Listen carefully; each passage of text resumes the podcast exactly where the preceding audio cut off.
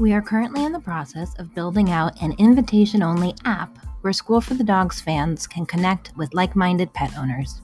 The app will feature free resources, deals, and access to our trainers. If you'd like to join, please visit schoolforthedogs.com slash podcast community or text your email address to 917 414 2625.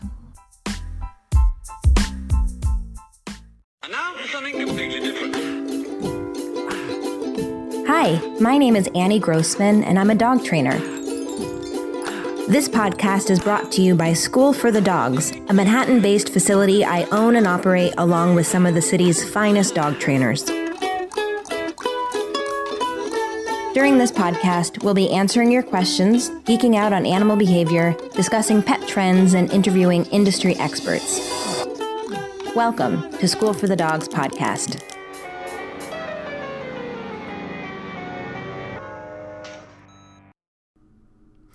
Hey everyone, thank you for tuning in.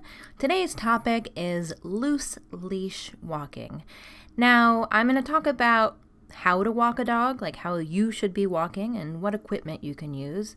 I want to talk about um, what behaviors you're going to reward and where you're going to reward. And then I'm going to um, give you one or two exercises that you can work on when you're trying to um, practice your dog's loose leash walking. Um, but first, I want to talk for a minute about what you want your dog to look like on leash, or what do you want your walks to look like on leash? What do you want to look like with your dog on leash? Uh, take a moment to conjure up sort of the perfect image of what a walk should be. And I don't think there is really a right or a wrong answer. I just want you to think about what you want your walks to look like so you can work towards that goal. I mention this because there is a man in my neighborhood who, for years, I've seen him walking his dog in this sort of militaristic style. The dog, who's a, a big dog, his you know, his neck probably is close to the guy's hip. Uh, and this guy holds the leash super tightly. There's maybe one foot of leash between his hand and the dog's neck, or I think maybe he walks him on some kind of like head harness. Anyway, they just look so tense, both of them that they stress me out every time I see them. I want to like give both of them a massage. Anyway, one time I was sitting in the park with my dog on a bench, and this guy uh, came and sat down on a park bench near me with his dog, and we started chatting a little bit. And uh, I couldn't resist saying something. I was nice about it, but I said something like, Wow, I noticed your dog walks really close to you, or something like that. It, it wasn't uh, super judgy. And he said something like, Well, that's how a dog is supposed to walk. Outside time isn't about fooling around. So, fair enough. But that's not my idea of how my dog is supposed to walk. My vision of the perfect walk, if I were to paint a watercolor of it, would be my dog walking near me with a very loose leash, ideally, no tension on the leash uh, and I want us to kind of be paying attention, paying attention to each other's needs. So, um, if I need to go in one direction, I want him to be aware of that and go in that direction with me. If he needs to stop and pee or poop, I want to be tuned in enough where I'm going to stop too. And if he wants to do something that's not as necessary as peeing and pooping, if he just wants to sniff around, check his P mail, as we call it, um, I want to give him the chance to do that because I think that's a really important part of being on a walk. And it's not so important to me that the two of us be walking in some sort of lockstep. I also want to make sure he's checking in with me a lot. You know, I'm the I'm the grown up on the walk after all. I'm the one in charge of keeping us both safe. But it's possible to teach a dog to pay close attention to you when you're outside without having a, uh, a taut leash. Actually, it's possible to have your dog paying great attention to you on your entire walk without having a leash on your dog at all. Now, I'm not recommending that you walk your dog without a leash, but I think you should be able to if you really had to or you could. About five years ago, I survived a huge apartment fire. There was just some sort of electrical, uh, I don't know, problem inside of one of the walls in my apartment. I live in a very old building, and uh, I literally had to run out of my apartment with basically just my cat, my dog, my jacket, and my wallet. And uh, fortunately, no one was hurt. Um, my other neighbors got out, but one of my neighbors, my upstairs neighbor, had to be carried out by the firemen because she didn't get out fast enough. And she also had a dog, and the dog was also carried out. And she had to go to the hospital because of uh, smoke inhalation. And before they put her in the ambulance, she handed me her dog. And uh, I ended up staying at my neighbors across the street on their couch with my dog, her dog, and my cat. And in the morning, uh, when I went to go walk my dog and her dog, I realized I only had one leash. I had my dog's leash and not her leash because the firemen had carried her out of the apartment. So I put the one leash I had on Daisy, my neighbor's dog was a little corgi, and um, and I walked her and my dog around the block with my dog off leash, which was really no problem. He stayed right near me. Um, he, like I said, he he is good at walking close to me even without a leash. But lo and behold, someone on the street saw me with this one dog unleashed and just let me have it. Oh my God, she was livid. How you know how dare I be so irresponsible as to walk my dog without a leash. And I think I just kind of stared at her dumbfounded. I, I didn't have it in me to explain to her that I had just run out of a burning building and my neighbor's dog's leash had uh, gone up in flames. All of that is to say that if uh, you have a huge apartment fire and you find yourself outside without a leash, I would hope that you wouldn't panic because you should have a dog who knows to walk right near you and uh, to check in with you often in case you need to get your dog's attention. Um, now, I want to talk a little bit about equipment, but I, I first wanted to talk a little bit about how we should think about walking dogs because I think people tend to rely too heavily on equipment um, frequently we have people come into our shop at School for the Dogs and say, you know, what's the best leash for walking my dog? And as if it's like the leash that contains magical properties that will help your dog walk well. And my feeling is you want a leash that's as close to dental floss as possible. I like a thin, lightweight, but sturdy leash. And for some reason, um, it's typical to think, you know, for a big dog, you need a thick, big leash, and for a little dog, you need a thin, little leash. I think you should go as thin as possible always. Um, if you have a, a, sturdy, thin nylon leash, you'd have to really be walking an elephant of a dog pulling you like crazy in order to break it. And uh, the reason I want a leash that is lightweight is because I want to feel it as little as possible, and I want my dog to feel it as little as possible. Again, um, I'm going to give you some, some tips to teach your dog to want to walk near you uh, so that you're not having to control your dog with the leash. The leash should really be there just in case of an emergency. Of course, you have to have your dog on a leash in most places, it's certainly most urban places, but the goal is not to be using the leash. Kind of like you have to wear a seatbelt, but that doesn't mean that you drive like a maniac. I also like hands free leashes or leashes that you can uh, clip to your treat pouch with a really sturdy carabiner, or better yet, wrap around your waist. I even have some clients who have very long leashes that they kind of throw over a shoulder and wear like a crossbody bag. Hands free leashes are well, they're they're freeing. Uh, I find when I have uh, both hands free, it's so much easier to deliver treats, and it's just really nice to have uh, two hands free.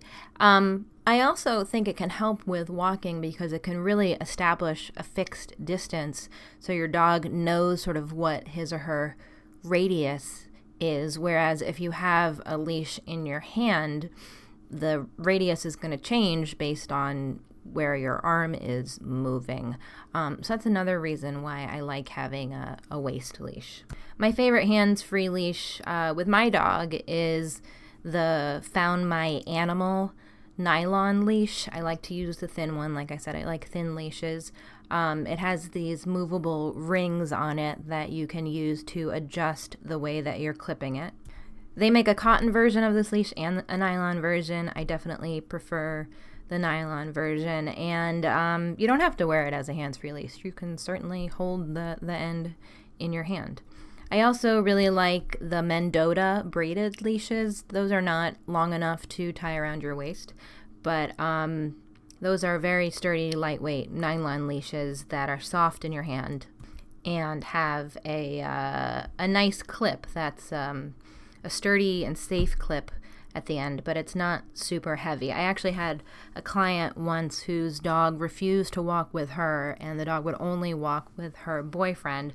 And she had had two or three trainers, I think, come and try and work with this dog to figure out the issue. And uh, I noticed that she and her boyfriend didn't walk the dog on the same leash. They both used different leashes, and the leash that the boyfriend had had a much uh, a much more lightweight clasp at the end. The leash that the girlfriend was using had a very uh, heavy clasp at the end, and it was banging the poor dog in the face as he was walking. So I had this very Sherlock Holmes moment of, aha, it is not the boyfriend that the dog prefers. It is the leash. Um, and I think definitely dogs can be disturbed by like thick clasps uh, when they're banging in the dog's face. So watch for that when you're picking a clasp. I also tend to prefer trigger clasps, which are um, clasps that sort of overlap on each other. The metal parts overlap on each other. Um, whereas, like your typical sort of lobster clasp style, uh, leash connection um, can just open up a little bit more easily, and I find they are usually a little bit heavier. Now, once you pick out a leash, you're probably going to want to figure out what you're going to attach the leash to. You know, I just walk my dog on a flat collar because, again, we use the leash like one would use a seatbelt. Uh, I try to not use it very often, but of course it's required. I need to attach it somewhere, so I attach it to his collar. Um, however, uh, if you have a dog who's pulling at all, or you're concerned they're going to pull, um, I do gen- generally recommend using a front clip harness. The one that we sell and the one that I like the best is called the Freedom Harness. Uh, it's a front clip style harness that also has a clip on the back between the shoulder blades, which is great because you can choose to clip it on the front. There might be situations where you're fine having your dog way out in front of you, you're hiking or whatever, and you can have the dog clipped to his back, um, or you can clip the leash to both. And I'll talk about why you might want to clip it to both other than safety reasons. But what's nice about a front clip harness is when the leash is, is at their chest like that, the dog simply can't pull very far without being pulled back towards you. If you sort of think about the the location of the attachment in that way, um, when they pull out, they're going to have to pull toward sort of to the side, and that's going to push them back to some extent. Um, dogs also have a lot more weight to pull forward when they're attached at the back between the shoulder blades, where sort of like a typical harness attaches if you think about it, that's how sled dogs are attached to sleds, right? At their back. And when they start to pull forward and you pull backwards, uh, their natural instinct is going to be to pull against the leash to pull forwards more. So the front clip harnesses kind of counteract that. There are other brands of front clip harnesses. Um, the Easy Walk is a well known one. The Sense-ation is another one. Uh, the reason I like the Freedom harness is because not only does it clip it in the front, but like I said, it has the clip in the back, and it also has uh, a piece of uh, like a strap that goes down the middle of the chest, which kind of like keeps the whole thing in place. Because a lot of times I see people uh, with their dogs in an easy walk, and the the front clip is like all the way over at their shoulder, which is not where it's supposed to be. The other problem with the Easy Walk is people are always putting it on their dogs upside down. You can tell because the uh, there there's three straps. Two of them are the same color, and one is a different color. And the one that's a different color should be under their armpits. But constantly, I see people with their dogs wearing it backwards, and it's so hard for me as a dog trainer to not go up to the person and correct how they put on their harness. Of course, nobody is particularly um, excited to have a stranger criticize how their dog is wearing their harness. So, in general, I do try and refrain. The other nice thing about the Freedom harnesses is that they have velvet um, in the spot that goes under the dog's armpits, which is nice because um, some dogs, especially dogs like pit bulls who have uh, like really short hair uh, and not so much hair, uh, sometimes get really irritated in that area. So the velvet the velvet um, helps reduce the likelihood of chafing. Um, also, you might see people with their dogs in head halters, like I was mentioning. Uh, the guy in my neighborhood has his dog in. Um, I haven't used those a whole lot. I think they can be useful if you have a dog who's like a garbage eater, because it really does give you a lot more control over their head. It's like kind of like walking a dog more like you would uh, walk a horse. Um, but I think that unless you have someone who's really going to help you use that right, I would avoid it just because I think it can cause neck issues if you use it wrong.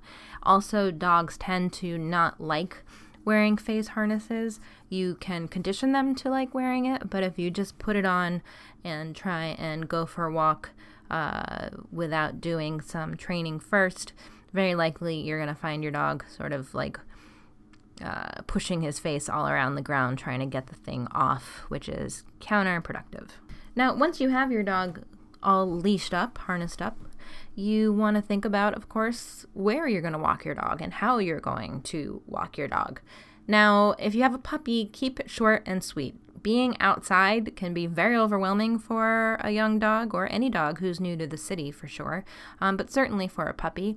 Being on a leash, being in a harness, being in a collar, all of this, you know, we're asking a lot of dogs by taking them outside at all in uh, in this getup. So keep your walk short and sweet if you have a young dog or a puppy.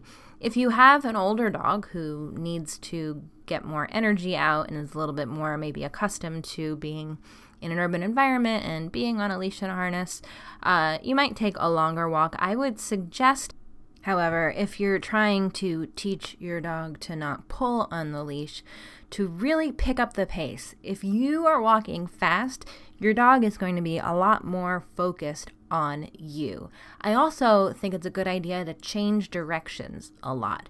This is another way to just help keep your dog's attention. When you're outside, you are a lot less interesting than everything else, right? Because your dog sees you all the time, whereas outside is a never ending you know, parade of new and exciting things and smells and sounds. So anything you can do to keep yourself the focus of attention, to keep yourself exciting and fun, you want to do.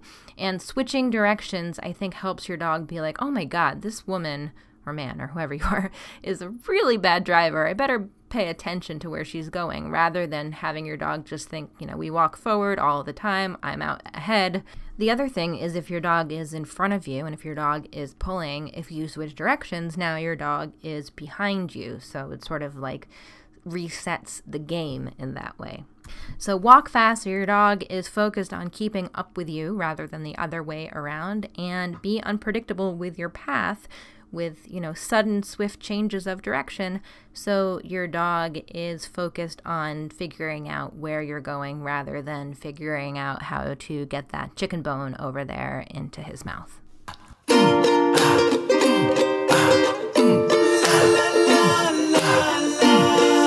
So now you've thought about what your what you want your walk to look like. You have geared up you have figured out how you are going to walk in order to get the best kind of walking out of your dog. But now, what are you going to reward? I mean, you could say you're just going to reward nice leash walking, but I want to be a little bit more specific than that.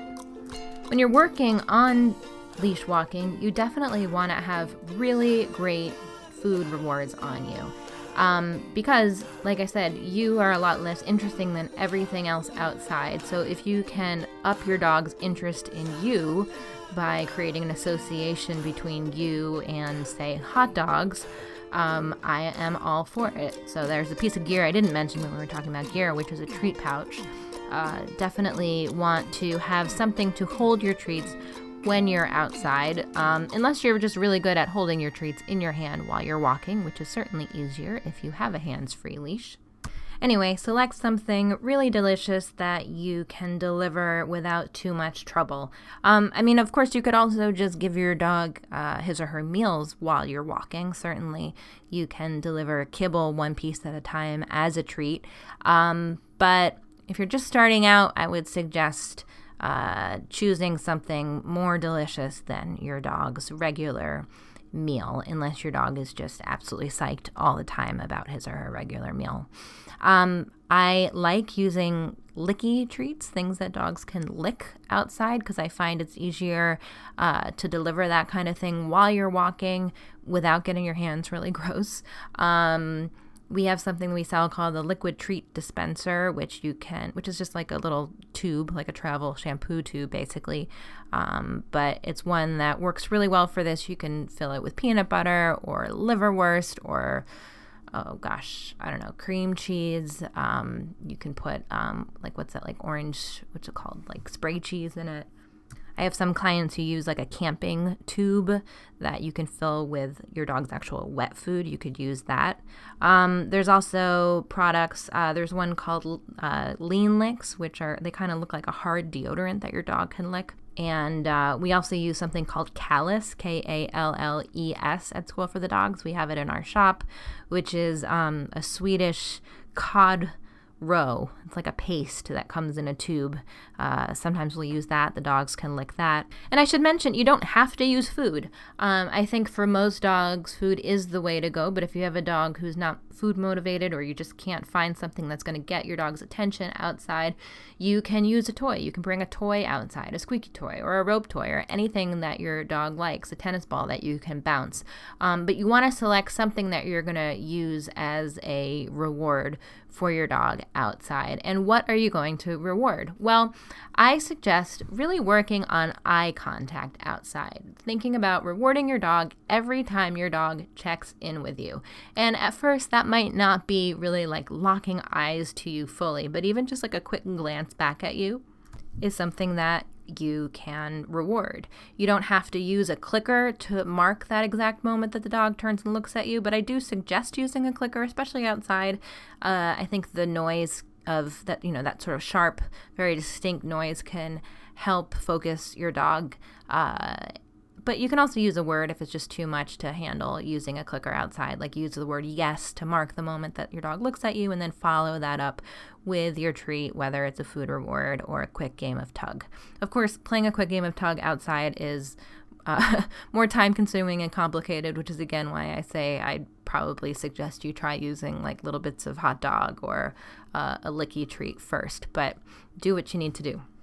Now, if you were to reward nothing else except your dog checking in with you every time your dog checks in with you at first, I would do every time rather than just some of the time, um, you're going to get a dog who's walking right near you on a loose leash because I also want you to think about where you're giving that food reward. I want you to be giving it where you want your dog to be walking.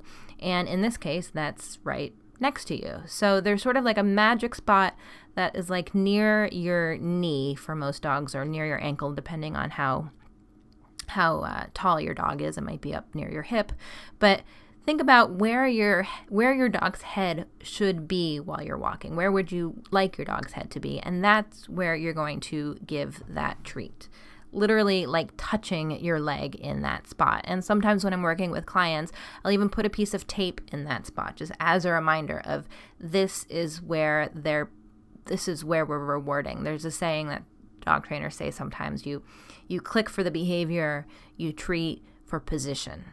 Now the fact is the the treat and the position is actually really more important, I think, than whatever it is that you're clicking for. And if feel if it feels too complicated to click every time or reward every time your dog checks back at you, you could start by just giving a treat in that magic spot by your leg every three steps. Or sometimes I'll suggest picking a marker on the street, like every bumper of every car that you see, or every third crack in the pavement.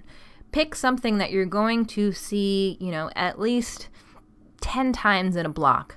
And every time you reach that thing, reward your dog at your knee. No matter what your dog is doing, I don't even care if your dog is pulling at the end of the leash, although that shouldn't be happening because you should be rewarding your dog at such a, a high rate.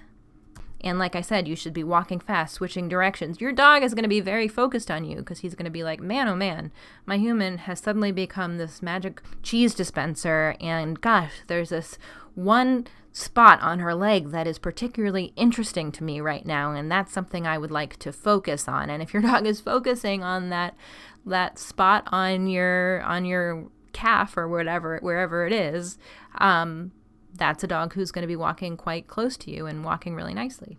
Now, I'm not suggesting that you lure your dog with the treats that you're using. Uh, I want them to be out of sight most of the time. I want them to be in your treat pouch, and I want them to appear uh, in that area, that magic area, that magic zone that we're talking about. Um, rather than you know having the treat in front of your dog's face the whole time. I want your dog to think about what do I need to do in order to make that treat appear, rather than having your dog just be like, "There's food. I'm following the food. I'm following the food."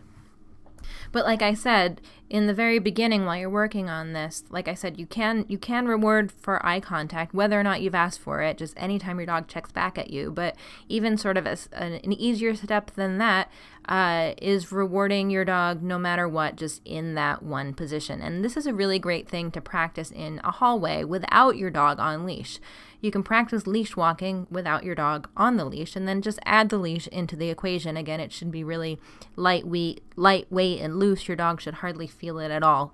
Um, so it shouldn't be a huge uh, leap to go from practicing practicing this in the hallway without a leash to practicing it in the hallway with a leash. Um, what you're going to do is just walk up and down the hallway, and every three steps or every time you get to a neighbor's door or whatever, um, you're going to give that treat in the magic zone uh, on your leg. Really, like so many other things having to do with training, the idea is to start out with your criteria being nothing. When you're practicing in the hallway this way, whether or not your dog is on a leash while you practice, you're just teaching your dog that all of this great stuff happens in that magic spot, that magic zone, and you're going to achieve the behavior that you want, which is your dog walking right next to you, uh, without specifically reinforcing that behavior. You're just building the dog's association that, gosh, you know, really great stuff always happens in that one area by my person's leg. Now, that doesn't mean you can't also reward good behaviors, good walking behaviors. And that's why I was suggesting picking some kind of marker uh, when you are outside or even in your hallway. Let's say every time you get to the neighbor's door, if that leash has a bend in it, or if your dog is checking in with you, click and treat always in that magic zone, putting the treat in that magic zone. More than anything else, when you're working on loose leash walking, you're not focusing on the leash and you're not really focusing on the steps your dog's taking either, as much as what you're focusing on is getting and keeping your dog's attention. And you know, when I mentioned that what you're not really doing is luring, the treat should should appear. It shouldn't be out all the time. Um, that's true, but there is kind of one exception, which is if you're passing something that you're pretty sure is going to distract your dog, whether that be another dog. Um, or I don't know, a posse of squirrels or whatever it is, then you might choose um, to give a treat kind of consistently, whether like rapid fire, again, in that magic zone by your knee, or if you're giving something like peanut butter in a liquid treat dispenser, um, just giving it to your dog while you're walking past that other dog consistently, like letting them lick it the whole time what you're doing is keeping their focus on you and making your reward extra extra good because you know it just keeps coming. And that's going to help your dog build the association of you know when i see another dog or when i see God, whatever whatever it is that that doorman who is always trying to distract me or whatever um, my human becomes extra exciting.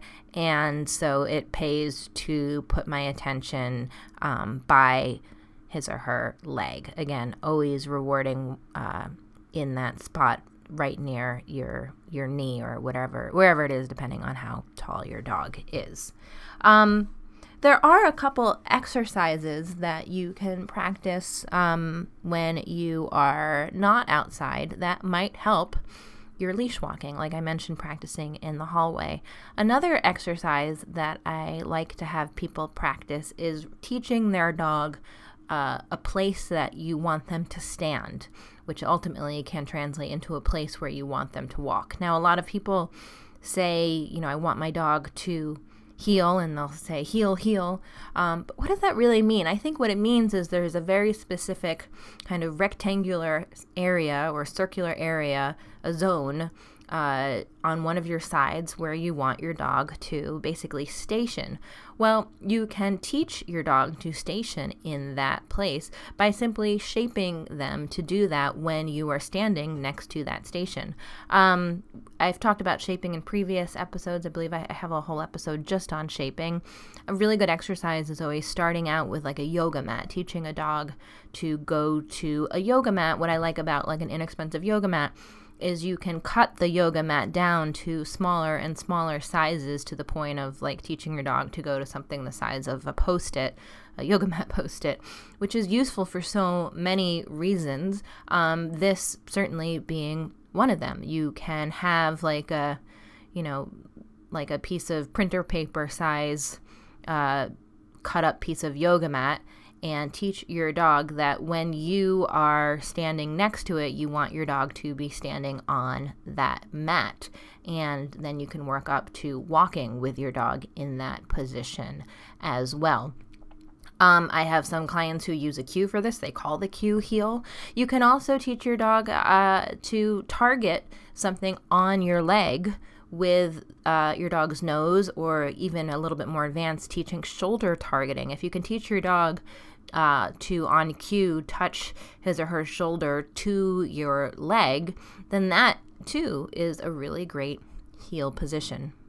Another exercise that I think is a nice one to work on, uh, sometimes called silky leash. Um, and I'll link to some examples of silky leash on uh, in the show notes.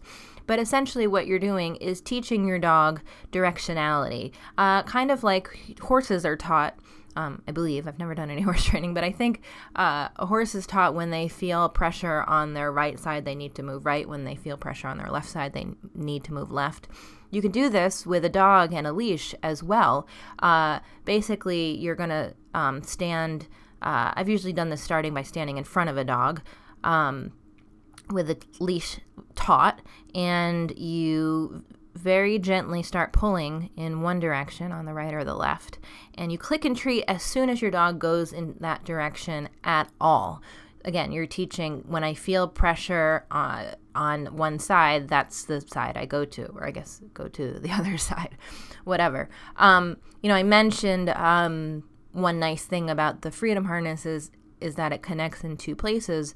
Um, one thing I like using the Freedom Harness for is this silky leash style training because it's all the more places where your dog is going to feel that pressure.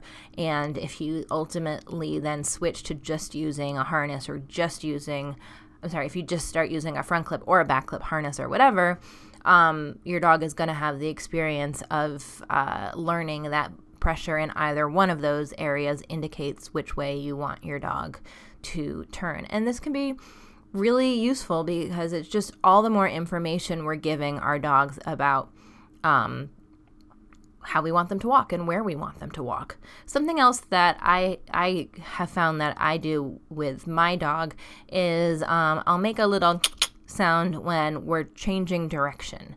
Uh, and I never specifically set out to teach this. I just kind of started doing it, and he started to uh, catch on that when he hears that little noise, um, he needs to pay attention to some sort of change in route. And, you know, think about what other clues and cues you can give your dog to help him or her on his walk. Um, another great habit to get into is teaching your dog on walks is to stop at a curb. Now, if you have a really solid sit cue, you could cue your dog to sit when you get to the curb, but you don't even need to get your dog into a sit. Really, what you want your dog to understand is that they need to stop at the curb. And if you stop and then give your dog a treat at every curb and you just get into that habit, you know, that alone is going to start teaching your dog, you know, gosh, we got to the curb. I know there's going to be a treat here before we start moving. Now, are you always going to have to give a treat? No, but you want to do it enough times that your dog starts to think that it's a good idea to wait for that treat when he or she gets to the curb. Again, you could also cue a sit, and then certainly you can uh, reward the sit. But you're going to find that the curb itself becomes a cue for your dog to stop. And when you start walking again, um, whenever I'm practicing any kind of stopping or sitting on a walk, not only will I give a food reward, or you know, if I'm using um, like a tug toy to re- reward a dog or whatever, not only will I give those things, but I'll also start walking really fast and sort of make the return to walking extra exciting.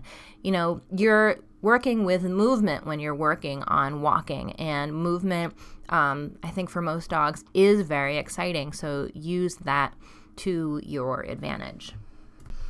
Now, of course, as I'm saying that, I'm thinking about all the clients I've worked with through the years who have dogs who have the opposite problem, where they're not motivated by movement. They do not want to walk. And uh, to some extent, you know, I think we have bred certain breeds of dogs for sure to not be great walkers. And, you know, you can't have an English bulldog and expect to run marathons with him. Um, of course, you do want to motivate them to walk to some extent. You can keep those walks short, however. Um, I think teaching targeting, whether it's teaching a dog to target your hand by your leg or to t- target like um, a piece of tape on your leg, can be, both of those uh, methods can be good ways to uh, motivate a dog to walk, or teaching your dog to touch a target stick.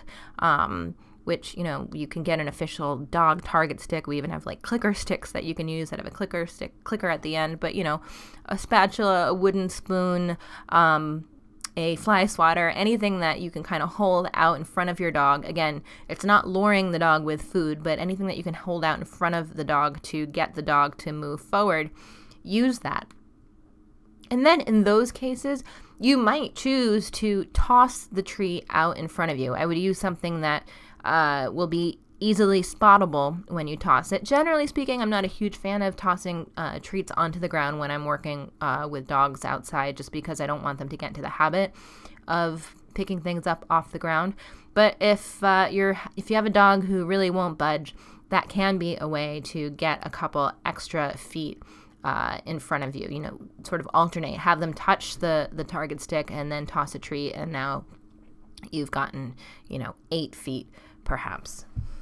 Another option, which can keep you from having to toss the treats on the ground, can be to get um, a long spoon and um, put some peanut butter at the end of the spoon and reward your dog out in front of you uh, with that bit of peanut butter. Again, I would first have the dog target something that doesn't that isn't smeared with something delicious, and then reward them with the yummy thing. I think um, this will help you eventually not have to be a peanut butter dispenser when you're outside, as opposed to giving peanut butter as a lure. Um, but uh, delivering peanut butter in that kind of way can also help you motivate a dog to move uh, when your dog doesn't want to move. So again, you're going to have them touch the target stick or target your leg or whatever, and then uh, eat some peanut butter out in front of you and repeat. But you know, sometimes if you have a dog who is not enthusiastic about walking, who uh, plants, as as we say, um, you know, sometimes I find if I have time, a good solution for that is that I just stop too, rather than cajoling cajoling the dog or starting to do some training. Um, both both those things might actually reinforce the behavior of stopping and not moving. You know, you're better off working to um, get a dog to walk before the dog stops because once the dog stops, almost anything you do is going to reinforce them having stopped. Um, sometimes what I'll do is I'll just stop too. You know, obviously, I don't always have time to do this. Uh, sometimes you do have to get somewhere with a dog. In that case, um, if it's a smaller dog, I'll often just pick the dog up. Clearly, they're sending a message, they don't want to walk. Um, message received. But if I have time, you know, it is it's the dog's walk, and if that's what the dog wants to spend the walk doing, okay, so be it. I'm gonna stop too, and just stand there and be really boring. And what I find is eventually dogs grow bored of this game and realize that um, it's actually not that rewarding to stop, especially if most of your walks are rich with reinforcers. If you are spending your walks, um, you know, rewarding your dog in that magical spot by your leg and uh, reinforcing any moment that you notice your dog checks in with you, that the loose is leash, etc., etc. Just uh, being a statue in the street is going to uh, be not as interesting as the other things that happen during your walks. So I hope you take some of these tips. I hope they work out for you. Um, let me know how it goes you can get in touch on Instagram. We are there at School for the Dogs. Um, and if you have a question about walking or about anything at all, feel free to ask me. Next week, I believe I am going to do a Q&A episode, so I'm still um, sifting through questions. Would love to get yours. You can ask a question at anniegrossman.com slash ask. Fun fact of the day uh, in New York City, I only just recently learned this dog leashes actually have to be six feet long.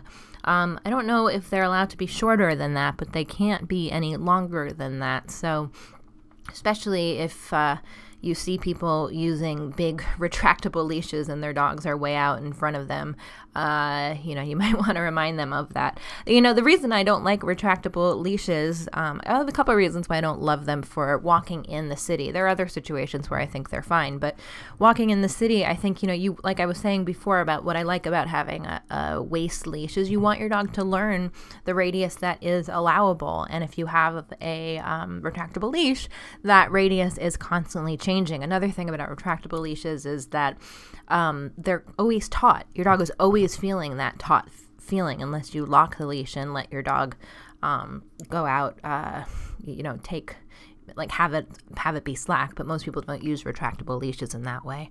Um, you know, another problem with ra- retractable leashes is that um, if you drop it, it can snap towards your dog, which can be very scary to a dog having this big plastic thing um, zooming towards them. But um, actually, the main reason why I'm not a fan of retractable leashes is I don't like having a regular leash in my hand. Like I said, I like having my hands as free as possible, and having a big hunk of plastic in my hand um, just just messes me up, and, make, and it makes it harder for me to deliver treats. Um, our woof shout out today goes to longtime School for the Dogs uh, student Hazelnut. Hazelnut is, um, I think she's a mutt. She probably has some pit bull in her, maybe, maybe even some, gosh, I don't know, Basenji or Rhodesian Ridgeback. She's she's a little low to the ground though. Um, anyway, this from her trainer Reese, who works with her during our day school program. Reese writes to me. Hazelnut has made loads of progress. She's the unlikely best dog for settling in the morning and leagues better at engaging, just disengaging from polite play thanks to helper dogs and her excellent recall. Hazelnut has also done much better recently with not reacting to dogs and skateboards and loud, spooky things when I take her out for walks. She checks in often and will maintain eye contact or really getting into some fun targeting when we avoid triggers targeting being what we were talking about. um, earlier in this episode. She's also trimmed down a bit. I like to think it's because when she comes to day school, we usually run up the block back to school after she potties. She loves to run, even though she's tiny. I have to run hard, so we keep pace. Anyway, Hazelnut, we love you. Thanks for being such a good pupil. And um, really glad that you and uh, the wonderful Reese have such a great relationship. Thanks so much for listening. You can support School for the Dogs podcast by telling your friends about it, leaving a review, or shopping in our online store. You can learn more about us and sign up to get lots of free training resources when you visit us online at schoolforthedogs.com.